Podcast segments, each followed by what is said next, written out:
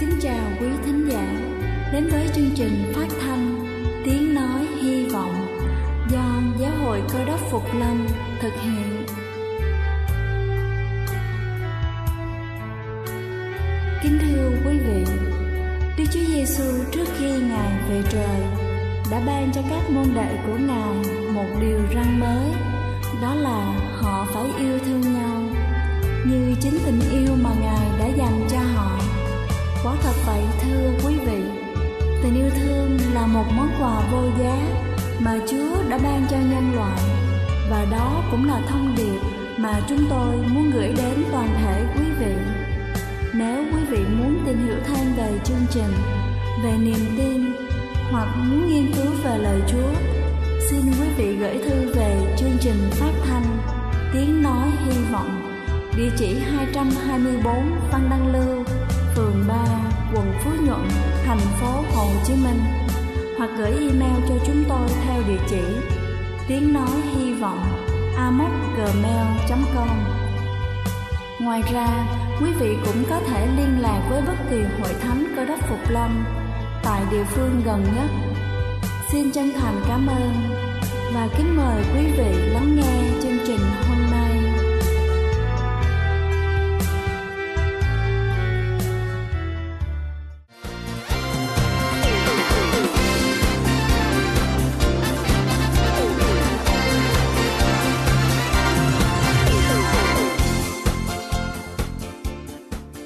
Xin kính chào quý vị thính giả đang lắng nghe chương trình phát thanh buổi sáng hôm nay. Chúc quý vị luôn thật thoải mái khi lắng nghe chương trình. Kính thưa quý vị, rong biển tuy không phải là một loại thực phẩm quen thuộc với người Việt, nhưng nó ngày càng phổ biến cho các bài nội trợ và được lựa chọn cho các bữa ăn hàng ngày của gia đình bởi nó có rất nhiều lợi ích tuyệt vời cho sức khỏe. Và hôm nay chúng ta sẽ cùng nhau tìm hiểu về điều đó. Đầu tiên đó chính là rong biển rất giàu dinh dưỡng nhưng ít calo Rong biển có rất ít calo, một bát rong biển chỉ chứa khoảng 30 calo, do đó thích hợp để ăn thường xuyên. Theo một nghiên cứu cho thấy rằng rong biển là một nguồn cung cấp canxi, iốt, folate, magie, đặc biệt là giàu vitamin B. Chính vì vậy, rong biển có thể coi là một thực phẩm tuyệt vời cho trẻ nhỏ, người lớn tuổi và những người mới ốm dậy. Thứ hai đó chính là rong biển tốt cho hệ tiêu hóa hệ tiêu hóa khỏe mạnh là một trong những điều kiện tiên quyết để có một cơ thể khỏe mạnh.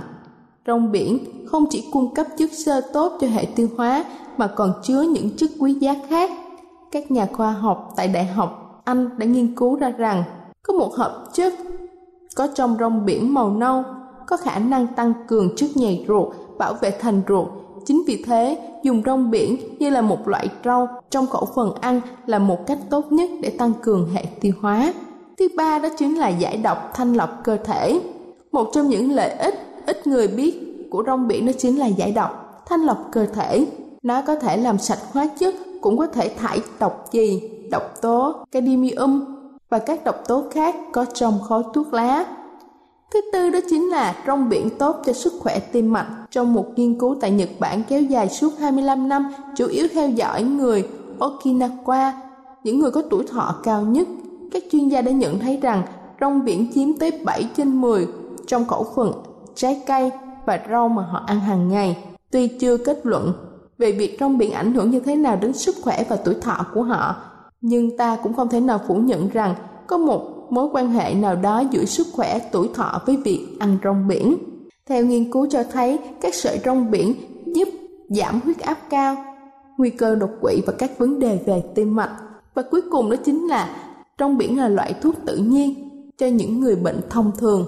Không chỉ ở Nhật Bản, rong biển còn là loại thực phẩm phổ biến ở nhiều quốc gia khác và được ưa chuộng bởi công dụng tuyệt vời cho sức khỏe. Tại vùng Caribe, người ta thường dùng rong biển để chữa các bệnh liên quan tới cảm cúm. Rong biển cũng được sử dụng để làm giảm đờm, lợi tiểu, giảm sưng, giúp tinh thần bình tĩnh. Kính thưa quý vị, nếu chúng ta chưa từng thử qua món rong biển trên thì hãy cho ngay vào thực đơn ngày hôm nay của mình. Đây là loại thực phẩm thật sự tốt và lạ miệng cho những thành viên thân yêu trong gia đình của chúng ta. Chúc quý vị luôn vui khỏe. Đây là chương trình phát thanh Tiếng Nói Hy Vọng do Giáo hội Cơ đốc Phục Lâm thực hiện. Nếu quý vị muốn tìm hiểu về chương trình hay muốn nghiên cứu thêm về lời Chúa, xin quý vị gửi thư về chương trình phát thanh Tiếng Nói Hy Vọng, địa chỉ 224 Phan Đăng Lưu, phường 3, quận Phú Nhuận, thành phố Hồ Chí Minh hoặc gửi email cho chúng tôi theo địa chỉ tiếng nói hy vọng amos@gmail.com. Ngoài ra, quý vị cũng có thể liên lạc với bất kỳ hội thánh cơ đốc Phục Lâm tại địa phương gần nhất.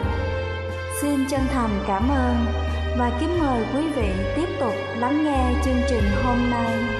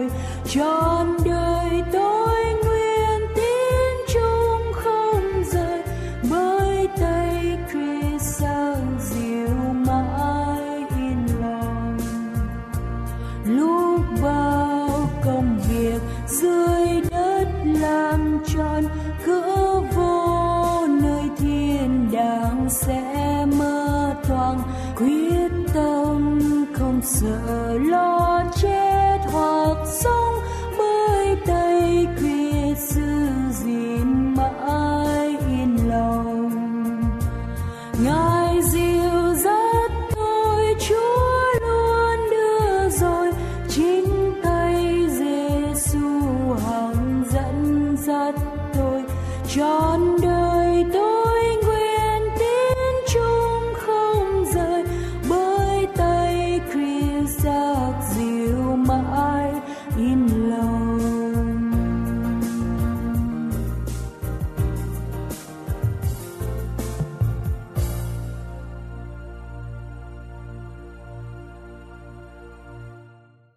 Kính chào quý thính hữu, kính thưa quý vị và các bạn thân mến.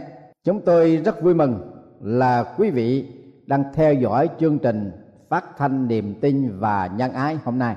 đề tài mà chúng tôi trình bày cùng quý vị hôm nay là phấn đấu cho bản thân thưa quý vị đời người không chỉ là một cuộc hành trình dài đan đẳng mà còn là một chuỗi ngày phấn đấu không ngừng ông giáp đã neo lên câu hỏi sau đây. Người ở thế gian há chẳng có sự chiến trận sao? Chiến trận mà giáp đề cập đến là chiến trận cho bản thân. Bởi vì giáp thốt ra câu hỏi này trong lúc cuộc đời của ông không còn chi cả ngoại trừ một cuộc tranh chiến nội tâm đối với chính bản thân ông. Ma quỷ không chỉ những đánh cướp của cải tài sản sinh súc của ông, mà còn triệt diệt con cái của ông nữa những sự kiện này chưa đủ sự thương đau cho con người sống trong cảnh khốn cùng buồn khổ. Thân xác của ông đau đớn từng xé thịt, nhưng điều đau đớn, xót thương hơn hết là chính vợ ông thúc giục ông nguyền rủa đức chúa trời và suối ông nên chết đi. Bạn hữu thân thiết nhất của ông cũng làm cho ông cũng đau đớn thêm trong sự an ủi của họ. Ở đây chúng ta hãy nghe ông giáp nói ta thường nghe những lời như vậy, vì các ngươi hết thải đều là kẻ an ủi, bực bội. Vâng thưa quý vị ông giáp là người điển hình cho đời sống của cả nhân loại, là một chuỗi ngày phấn đấu. Sống là phấn đấu, đời sống không phải chỉ để sống, mà để chúng ta chiến thắng cho sự sống còn. Darwin đã gọi đời sống là cuộc tranh đấu để được tồn tại có người bảo rằng không một cuộc đời nào là có thể tự nó leo lên những nấc thang một cách tự nhiên, mà không phải trả với cái giá đấu tranh. Ngay cả thảo mộc, cây cối, bông hoa hay là loài vật và mỗi loài sống đều phải tranh đấu để bảo tồn. Con người sanh ra để sống sung sướng. Điều ấy thiên nhiên đã chứng minh. Chính sự cố gắng để đoạt được cái sự khoái lạc đó khiến cho cây cối mọc lên, mật ong đầy tổ và tình nhân ái tràn ngập lòng người. Khoa học chia muôn vật thành hai loại loại organic và inorganic, hữu cơ và vô cơ, như đá cát. Những nơi có cây cối, loài vật, côn trùng là con thế giới sống động. Những sự thật ở trong cõi thiên nhiên là sự thật của con người. Nhân loại tiến phát đều phải trải qua sự phấn đấu. Há có phải sứ đồ Phaolô đã từng đề cập đến nhiều lần về sự phấn đấu một cách mạnh mẽ và tỏ tường? Có lần ông nói, cuộc chiến đấu của chúng ta. Lần khác, ông nói, cuộc chiến tranh lớn. Và lần khác, ông đã tuyên bố, ta đã đánh trận tốt lành, đã chạy xong cuộc chạy đua. Vâng thưa quý vị, trí năng phát triển nòi giống đều phải từng trải bởi sự phấn đấu. Không có phấn đấu thì không có phát triển giống nòi. Tình cảm và tình yêu cũng phải đòi hỏi nhiều sự phấn đấu mới có thể đem lại vinh quang hạnh phúc cho đôi lứa, cho vợ chồng, cho gia đình và cho đời sống hàng ngày. Kiến thức và nhân cách của con người cũng phải phấn đấu mới đạt đến mức độ tốt lành được. Trong lịch sử của cựu ước thánh kinh, có nhiều nhân vật nổi tiếng và những nhân vật đó trở thành các bậc anh hùng của đức tin như Joseph, như Daniel và các vị anh hùng đức tin khác đều phải trải qua những cuộc chiến đấu cho bản thân chiến đấu để được sự sống còn chiến đấu để được sống động trong đức tin và chiến đấu để có thể giữ vững được lập trường tin kính Chúa. Những yếu tố quan trọng để phấn đấu của chúng ta là gì? Phấn đấu để tiến thân. Do sự phấn đấu mới đưa đến cục cải tiến. Đây là sự thật hiển nhiên mà làm người phải ném trải. Tâm lý học phân chia loài người làm ba hạng. Hạng thứ nhất, những người làm cho sự việc xảy đến. Số này rất ít và số này rất là đắc lực thứ hai là những người chờ đợi cho những sự việc xảy đến số người này được mệnh danh là khán giả và số người này rất là đông thứ ba là những người không biết gì về những sự việc xảy đến. Đây là đại đa số, mà thời đại này gọi là con người máy. Người máy dễ thương nhất, họ không làm ra sự việc, không chờ đợi sự việc, và cũng không cần biết đến sự việc xảy ra. Là những cục bột, ai muốn nán cách nào cũng được, dễ bị xỏ mũi, dễ bị xích động và dễ bị xúi dục. Hạng người khán giả là hạng người thụ động, trố mắt nhìn sự việc xảy ra. Không mạch sức tranh đấu, không hoạt động. Họ lý luận, mưu sự tại nhân. Họ thích ngồi đợi người ta nhận lớp làm tuồng sản để họ xem có nghĩa là những người chờ đợi được dọn lên mâm cổ hạng người đắc lực là hạng người hoạt động, biết sức mình dàn xếp cuộc đời, tổ chức công việc làm ăn. Khi gây dựng công trình, thì họ nghĩ đến những sự kiện sẵn có trong tay, biết làm những gì phải làm. Không xuôi thời, không đợi chờ, họ có thể làm cho sự việc xảy ra. Họ là con người phấn đấu và ý thức rằng đời sống không tặng không cho chúng ta một thứ gì cả. Những gì định mệnh đem đến cho chúng ta đều có ghi giá một cách kiến đáo sống tại xã hội tăng tiến văn minh này. Câu nói sau đây thật là chí lý, đi vào ở trong đời sống hàng ngày của mỗi người. Tận nhân lực, tri thiên mạng.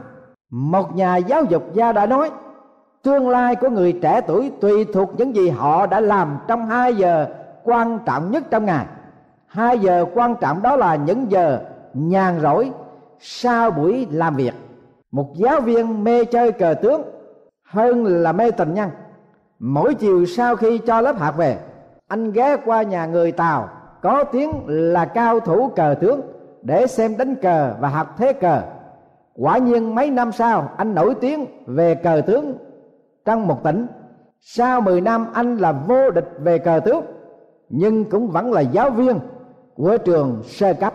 Graham Bell, người phát minh máy điện thoại, lúc ông xuất thân ông chỉ là một giáo viên dạy trường người mù.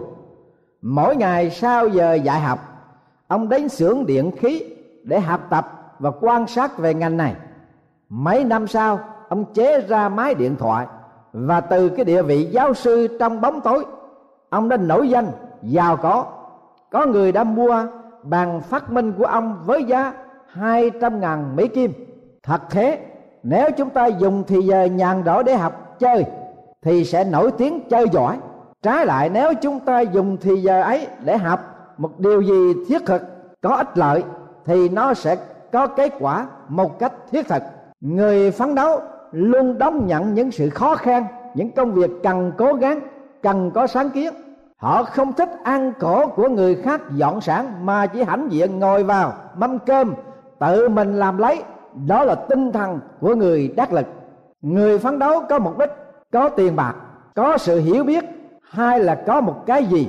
Có người bất cần sức khỏe hay sanh mạng, hoặc là hậu quả gì miễn là có tiền là được. Cho nên họ phải trả giá một cách đáng thương. Có người vì danh vọng, hai tiếng tam mà tranh đấu, rồi cuối cùng chết trong nhục nhã đáng cay. Mục đích tranh đấu ưu tiên một của con người là phải đắc thắng kẻ thù của linh hồn, là ma quỷ, là tội lỗi là sự lôi cuốn của thế gian của đời này. Thánh đồ Phaolô đã nêu lên những điều sau đây trong thánh kinh tăng ước. Và chúng ta biết luật pháp là thiên liêng, nhưng tôi là tánh xác thịt, đã bị bán cho tội lỗi. Vì tôi không hiểu điều mình làm, tôi chẳng làm điều mình muốn, nhưng làm điều mình ghét. Xong nếu tôi làm điều mình chẳng muốn, thì bởi đó nhận biết luật pháp là tốt lành. Bây giờ chẳng phải tôi làm điều đó nữa nhưng ấy là tội lỗi ở trong tôi. Và tôi biết điều lành chẳng ở trong tôi đâu, nghĩa là trong xác thịt tôi. Bởi tôi có ý muốn làm điều lành, nhưng không có quyền làm trọn. Vì tôi không làm điều lành mình muốn, nhưng làm điều dữ mình không muốn.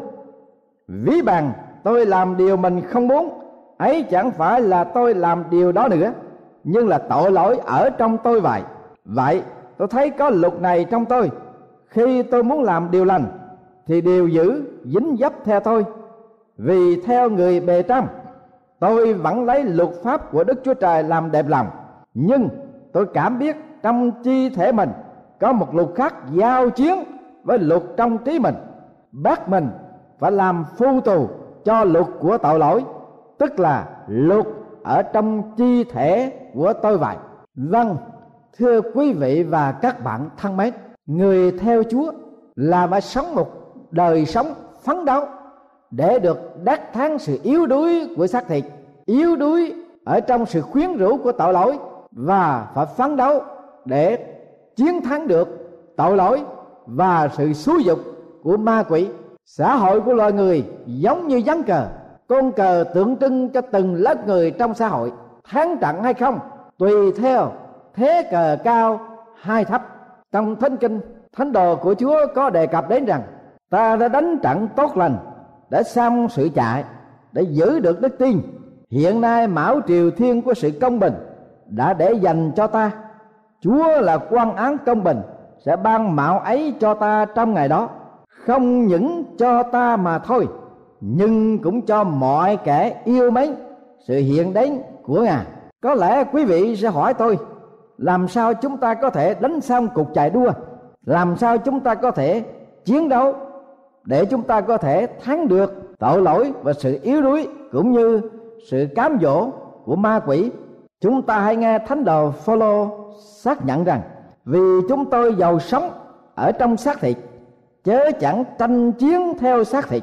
Và những khí giới mà chúng tôi dùng để chiến tranh là không phải thuộc về xác thịt đâu bàn là bởi quyền năng của đức chúa trời, có sức mạnh để đạp đổ các đòn lũy nhờ khí giới đó, chúng tôi đánh đổ các lý luận.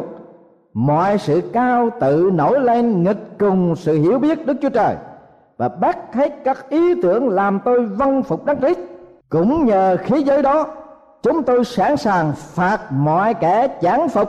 Khi anh em đã chịu lụy trọn rồi vào thế kỷ thứ 19 một cao thủ chơi cờ cũng là một họa sĩ vẽ một bức tranh về dáng cờ, mà người đánh cờ là một gã thanh niên và sa tăng cờ của người thanh niên thì màu trắng, còn cờ của sa tăng là màu đen. Dáng cờ sắp đặt với điều kiện ăn thua như sau. Nếu thanh niên thắng cuộc thì sẽ được suốt đời tự do, không bị nô lệ cho ma lực của sa tăng còn nếu thanh niên thua, thì phải làm nô lệ mãn kiếp cho ma quỷ. Họa sĩ tin rằng với ma lực của sa bức tranh của gián cờ kết luận là sa thắng trong một quan niệm của họa sĩ sa đi con đầm và hô chiếu tướng. Thanh niên nhìn thấy thế cờ, mặt tái xanh tay quờ quạng, con cờ trong do dự. Không có hy vọng sa sẽ thắng và thanh niên sẽ làm nô lệ suốt đời. Bức tranh về dáng cờ treo ở trong phòng triển lãm nghệ thuật nhiều năm. Những tay chơi cờ nổi tiếng từ các quốc gia đến xem, họ đều tán thành với bối cảnh của họa sĩ là sa tăng sẽ thắng. Sau nhiều năm, sự nghi ngờ về thế cờ trong dáng cờ của bức tranh lại xuất hiện. Một người kia nghiên cứu dáng cờ rồi kết luận rằng chỉ có vị cao thủ đánh cờ số một ở trên thế giới mới có thể công bố rằng bức tranh dáng cờ của họa sĩ đúng hay sai. Và lúc bây giờ cao thủ chơi cờ thế giới là Paul Murphy sinh quán ở tại New Orleans, Louisiana chưa bao giờ bị bại một dáng cờ nào cả ở trên thế giới. Một sự dàn xếp đã được thực hiện để cao thủ Murphy đến Cincinnati để nhận xét thế cờ. Murphy đứng trước bức tranh nhìn năm mười hai đến ba chục phút. Ông ta tập trung mọi sự chú ý vào bức tranh. Ông đưa ta lên, hạ tay xuống, hình dung thế cờ trên bức hình. Thân linh ông dừng lại. Mắt ông sáng rực lên. Rồi bắt chợt hô to, young man, move! Go ahead and move! Tất cả những người đứng xung quanh đều sửng sốt, ngạc nhiên vô cùng. Đệ nhất cao thủ đã khám phá sự hòa hợp trong tác phẩm mà họa sĩ không đề cập trong bức tranh. Ông tuyên bố, thanh niên đã đánh bại Satan. Thưa quý vị và các bạn thân mến, bức tranh của gián cờ đã bao nhiêu năm? Và bao nhiêu người biết chơi cờ đều biểu đồng tình rằng thanh niên đã thua gián cờ của Satan. Thế nhưng chỉ có một cao thủ duy nhất về cờ tướng trên thế giới. Ông đã quan sát gián cờ từ đầu đến cuối và ông đã ra lệnh cho thanh niên kia để tiếp tục đáp ứng thế cờ và thanh niên đã thắng, như cao thủ đã tuyên bố, thưa quý vị và các bạn thân mến. Trong đời sống hàng ngày của chúng ta, đã cả cuộc đời, chúng ta đấu tranh, chúng ta chiến trận với tội lỗi, với sự yếu đuối, với sự ngông cuồng của xác thịt của ý riêng chúng ta mệt mỏi, chúng ta dường như bàn lòng với số phận hẩm hiu là thất bại. Nhưng thưa quý vị, chỉ có một vị cao thủ đứng đầu trên thế giới có thể sửa đổi cái ván cờ của chúng ta để chúng ta có thể đáp ứng trong cuộc chiến đấu. Bí quyết để thắng trận của một con cái chúa là gì? Tạ ơn đức chúa trời đã cho chúng ta sự thắng nhờ đức chúa giêsu christ, chúa cứu thế của chúng ta. Vâng thưa quý vị và các bạn thân mến, chúng ta hầu như đã bao nhiêu lần bại trận trong sự đấu tranh để tồn tại, trong sự đấu tranh để sống còn, trong sự đấu tranh để vui hưởng, trong đấu tranh để có thể đánh ngã tội lỗi trong bản thân của chúng ta. Thế nhưng, chúng ta dường như bàn lòng với sự thất bại đó. Chỉ có cái niềm tin nơi Đức Chúa Jesus Christ đấng cứu thế. Ngài mới có thể có đủ cao thế để giúp cho chúng ta một thế cờ hầu chúng ta có thể lật ngược. Vấn đề trong đời sống của chúng ta là thắng được mọi sự. Thánh đồ Phaolô nói, tôi làm được mọi sự là nhờ đấng Christ ban thêm sức cho tôi. Nguyện xin Đức Chúa Jesus Christ và đấng cứu thế thêm sức lực cho quý vị nguyện niềm tin quý vị đạt trọn lành với ngài, thì ngài sẽ có thể vừa giúp quý vị, thêm sức cho quý vị. Và quý vị sẽ chiến thắng được mọi sự yếu đuối của mình.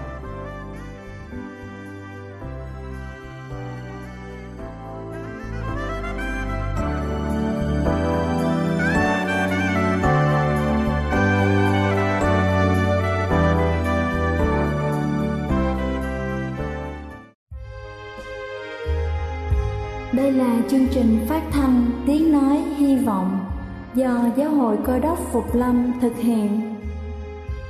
Nếu quý vị muốn tìm hiểu về chương trình hay muốn nghiên cứu thêm về lời Chúa, xin mời quý vị gửi thư về chương trình phát thanh Tiếng Nói Hy Vọng, địa chỉ 224 Văn Đăng Lưu, phường 3, quận Phú Nhuận, thành phố Hồ Chí Minh hoặc gửi email cho chúng tôi theo địa chỉ tiếng nói hy vọng amos@gmail.com Ngoài ra, quý vị cũng có thể liên lạc với bất kỳ hội thánh cơ đốc phục lâm tại địa phương gần nhất.